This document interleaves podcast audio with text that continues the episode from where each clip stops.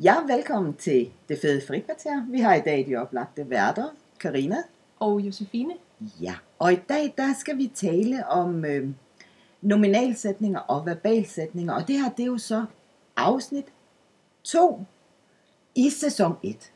Ja, så det her afsnit, det passer til øvelse 2 i øh, Nielsen og Ehrensværds grammatikbog. Ja, så hvis man vil, vil så kan man øh, følge med der ved at åbne bogen og slå op på side cirka 206, alt efter hvilken udgave man har. I dag skal vi tale om flere forskellige ting. For igen har de lavet sådan en lille snydeoverskrift. Synes du ikke, Josefine? Jo, det kan man nok godt sige.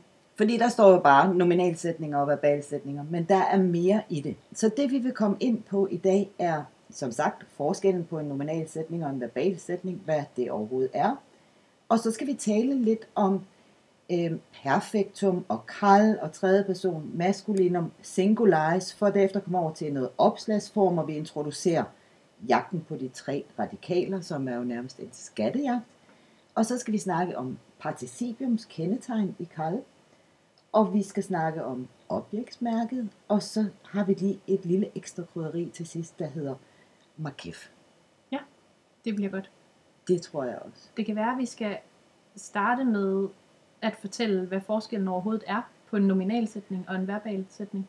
Ja, altså jeg påstår jo, at det er noget, de bare har fundet på nogle ord her for at forvirre os. Ja, Øhm, fordi en nominalsætning og en verbal... Jeg tænker verbalsætning. Kan vi regne den ud, Josefine? altså, da jeg hørte det første gang, så tænkte jeg, jamen det er jo bare en almindelig sætning. Altså en sætning med et, et verballed og et subjekt. Det er fordi, du er så klog, Josefine, men det er vi andre ikke begavet med. Jeg tænkte, en verbal sætning, altså, er det en sætning, der kan noget selv? Altså, øh, er det en sætning, der består kun af verbale former? Altså, jeg har alt for stor mm. fantasi til det her, ikke? Men, men altså, til, øh, til, til, til at få det her opklaret, ikke? så kan vi godt øh, fortælle nu, at det er en sætning, der indeholder et verballed. Er det ikke det? Jo. Der er sådan, øh, så, og så vil man jo gerne have noget mere også, ikke? Altså der skal jo helst også være et subjekt og så videre, men, men den har i hvert fald et verbal led, eller en verbal form, ikke? Jo. Så hvad er så en nominal sætning? Jamen, det er jo så en sætning, der ikke har et verballed. Ja. Så den består af nomener. Og, og, det, og, og det er jo så bare en masse ord, hvor der ikke er nogen handling, der bliver udtrykt af et verbalt led i en sætning. Ja. Man kan godt allerede høre på, du og jeg, at vi, det er ikke vores favoritemne, det her var. Men det er faktisk, nu, nu kommer så det, der er lækkert. Og det er, at det er bare vildt moderne på hebraisk. Ja. De elsker at sige hus og David. Bare stille de der to ting op. Og øh, Ahus og David, vildt dårligt eksempel egentlig, ikke? men øh, lad os øh, springe videre til et andet eksempel. Hvad kunne de sætte op ved siden af hinanden? Øh, David konge, øh, Ja. altså David og, og Melek, Melek, og øh, så skal man selv regne ud, at det betyder, at David han er en konge, eller Ja. var en konge. Så, så de ting, vi putter ind i de her nominal, nominalsætninger, også et svært ord, er for det meste sådan et eksistensverbum, ikke? Altså en form af at være. Ja. Kan man putte andre ind, måske? Det ved vi ikke. Det ved vi ikke. Jeg kender ikke øh, eksempler på det. Nej, det vil da også være fjollet, hvis det lige pludselig var frit valg, ikke? Altså, Jo. for eksempel, øh, David cykler et konge. Altså, det kan man jo ikke sige, vel? Altså, så, så vi, jeg tror, vi konkluderer her, at det er øh, copula-værker, ikke? Altså, en form af at være. Jo. Puh, det, det bliver sjovt at have det her til undervisning? Øh, når Martin han skal øh, redde det her ud på hebraisk 1. Ja. Men spørg gerne.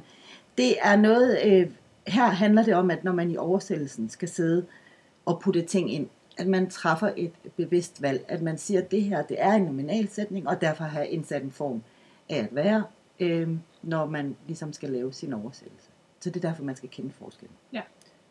Der er sikkert også mange andre. Og de er ret hyppige på hebraisk. Altså det er, det er et fænomen, som man vil møde tit.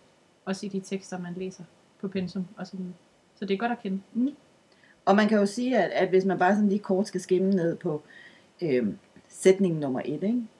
lad os prøve at se. Ja, 1-5 har de skrevet her, er nominalsætninger. Det vil sige, at der ikke er noget verbum. Og der kan man sige, der står jo et eller andet med, at Gud, kalder vi ham bare i dag, ikke? at han både er øh, retfærdig og retskaffen. Ikke? Men der er ikke noget er, der er ikke noget verbum, og vi kan jo godt løfte sløret også og sige, at verbet for at være på hebraisk er hayar. Ikke? Jo. Og der er ikke noget hayar i denne her sætning. Så der skal man selv indsætte en masse øh, lækre at være verber. Ja. Kan vi fortælle mere om det? Mm, nej, jeg synes, vi skal gå videre. Lad os øh, gå videre til det næste. Vi havde jo lovet at fortælle lidt om perfektum kal og tredje person maskulinum singularis. Uhyre lang titel. Øh, det her har. Ja, men øh, perfektum kal maskulinum singularis er vigtig, fordi at det er den simpleste form af verbet, Ja. og det er også øh, den form, man skal slå op ved i ordbogen. Og når vi siger simpleste form, så er det jo fordi, der er ikke nogen digedar.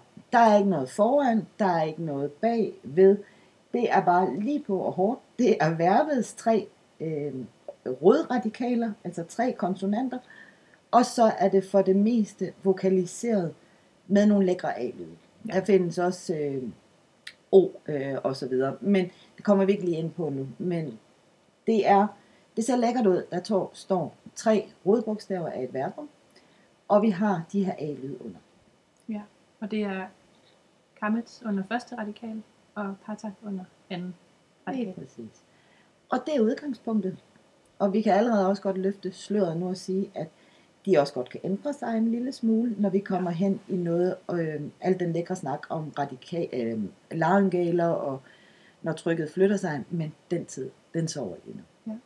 Og så skal vi måske sige, at man oversætter det som almindelig datid for det meste.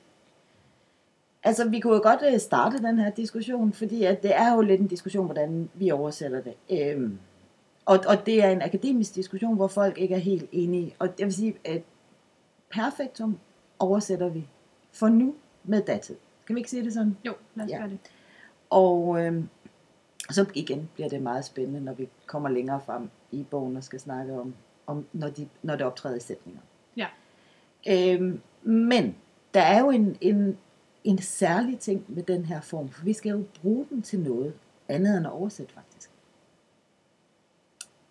Ja, Altså, vi skal kunne slå ordet op i ordbogen. Det var også et flot ledende spørgsmål, Karina. Fordi det der er det fede ved det. Vi bruger den jo som, som kerne, i når vi snakker om jagten på den forsvundne radikal på et tidspunkt. Fordi Ja. ja. det er ikke alle verber, der er så venlige, som øh, dem vi møder i den første del her. Vel? nej. Så når vi leder efter opslagsformen, der hvor vi skal slå verberne op i ordbogen, så skal vi have alle tre radikaler. Og der slår vi det op i denne her form, vi lige har introduceret i dag. Den korte titel, perfektum, Karl tredje person, maskulin, singular. Ja, så det er ligesom, hvis man skal finde øh, et verbum i en, i en dansk ordbog, så slår man også op under infinitiv. Lige præcis. Så hvis man har en form, der hedder løber, så skal man slå den op under at løbe. Lige præcis. Ikke under A for at løbe vel, Nej, men, men under bare L. løbe. Ja. infinitiv form. Infinitiv form. Og, og nu når vi snakker om opslagsform, så er, er vi nu på det her stadie i bogen, hvor de fleste øh, ord står på, på siden, hvor man skal sidde og arbejde. Men på et tidspunkt, så vil man møde ord, man ikke øh, kan se der. Så til det vil vi godt sige, om bagerst i bogen, der er der en ordliste, og der er ordene også øh, stillet op efter den her grundform, som vi snakker om, dog uden vokaler. Men de øh, tre flotte, strålende øh, radikaler, der står ved siden af hinanden, er roden. Så skal vi, øh, måske kommer vi tilbage til det hvis vi kan komme i tanke om mere, men vi skal i hvert fald have introduceret participium. Ja. Øh, Det aktive participium. Ja, og vi skal også have det i Karl. Ja. Lige nu snakker vi kun Karl, men vi glæder os jo til at, at snakke over i afsnit 11 og 12 om de andre konjugationer. Ikke? Jo. Men lige nu er det Karl. Og det aktive participium i Karl i tredje person maskulinum. Man snakker ikke, øh, man snakker jo ikke personligt participium med. Det hedder Karl participium maskulinum singularis. Ja. Ja, der blev jeg lige forvirret, fordi hvad er participium egentlig for en ordklasse? Øhm, jamen, et participium er vel en verbal form, men det har sådan en lidt adjektivisk karakter. Lige præcis. Så vi er sådan ude af selve verbalsystemets bøjninger, og så arbejder vi med en adjektivisk verbalform, som derfor også får nogle særlige endelser. Men det er Ja. akkurat de samme endelser, som der er på substantiver og adjektiver på hebraisk. Ja. Så det er nemt. Ja, men det er jo faktisk lidt vigtigt at huske, at det har en nominal endelse. Lige præcis. Ja. Ja. Så ikke noget med personendelser eller noget som helst mere. Det er pluralis, og det er øhm, eller singularis. Øh, og for maskulinums øh, vedkommende er der jo ingen endelse i øh, singularis. Og så er der, når vi kommer over i femininum, noget med konstrukt osv. Men den tid sover også lige for nu. Vi introducerer det bare. Og så vil vi gerne have, at når man tænker participium og maskulinum, og her i starten, at man husker vokalerne. Fordi nu kommer nemlig det fede ved hebraisk, det er, at vi har snakket om radikalerne, altså konsonanterne, men nu får vi lov at snakke om vokalerne. Ja. Har du nogen huskeregel på øh, de her vokallyde, der er på participium? Altså, de har jo sådan en OE-lyd, så der er et øh, olem over den første radikal, og et sera eller seré under anden radikal. Lige præcis. Så det er OE. Ja. Og jeg tænker altid på Leonard Cohen. Ja, Øhm, og det, det tror jeg faktisk også, jeg har skrevet i mine noter. Der har jeg skrevet ikke øh, Cohen, men Cohen, som vi jo også møder i, er det ikke øh, Exodus 3.1, ikke, hvor øh, Moses han render rundt og kohener, ikke? Jo. Øh, eller hans svigerfar render rundt og kohener. Ja. Som betyder at øh, udøve præstligt erhverv, eller at være præstende. ja fordi det særlige ved, ved participium er jo, at øhm, det, det kan betegne en, øh, en stilling, Mm. en stillingsbetegnelse. Så en øh, kohen midjan, det er en, en præst i Midjan, Ja. eller en, der Ja. præster den. Ja, Måske. Han, han går og præster den. Ja, præcis. det kan vi godt indføre. Han går kohener, ikke? Altså Jo. kohener, øhm, igen, øhm, se om man kan finde en eller anden god huskeregel at hænge det her op på, ikke? For dem møder vi igen og igen, og de er gode at kunne. Ja. De er rigtig gode at kunne. Så skal vi øhm, lige vende objektsmærket, og hvad er også det for noget pjat, kan man sige? Jamen, egentlig så synes jeg jo, at det er meget rart, at man på hebraisk laver, man markerer syntaktiske objekter med et mærke. Det er et hjælpe, altså det, det er et hjælpemiddel. Og det er jo, altså hvis man har lært øh, en masse sprog med kasus, så er det jo en voldsom luksus, synes jeg, at komme over til et sprog, hvor at, at der simpelthen er et decideret tegn, der Ja. markerer, at nu har du med et objekt at gøre. Så igen, hebraisk er et venligt sprog. Ja, Ja. ja. det er det faktisk. det er så rart og så sødt ved os. Ikke? Så, øh, så objektsmærket består af øh, begyndelsesbogstavet i alfabetet Aleph og slutbogstavet Tau. Øh, og øh, det markerer, at nu kommer der et objekt.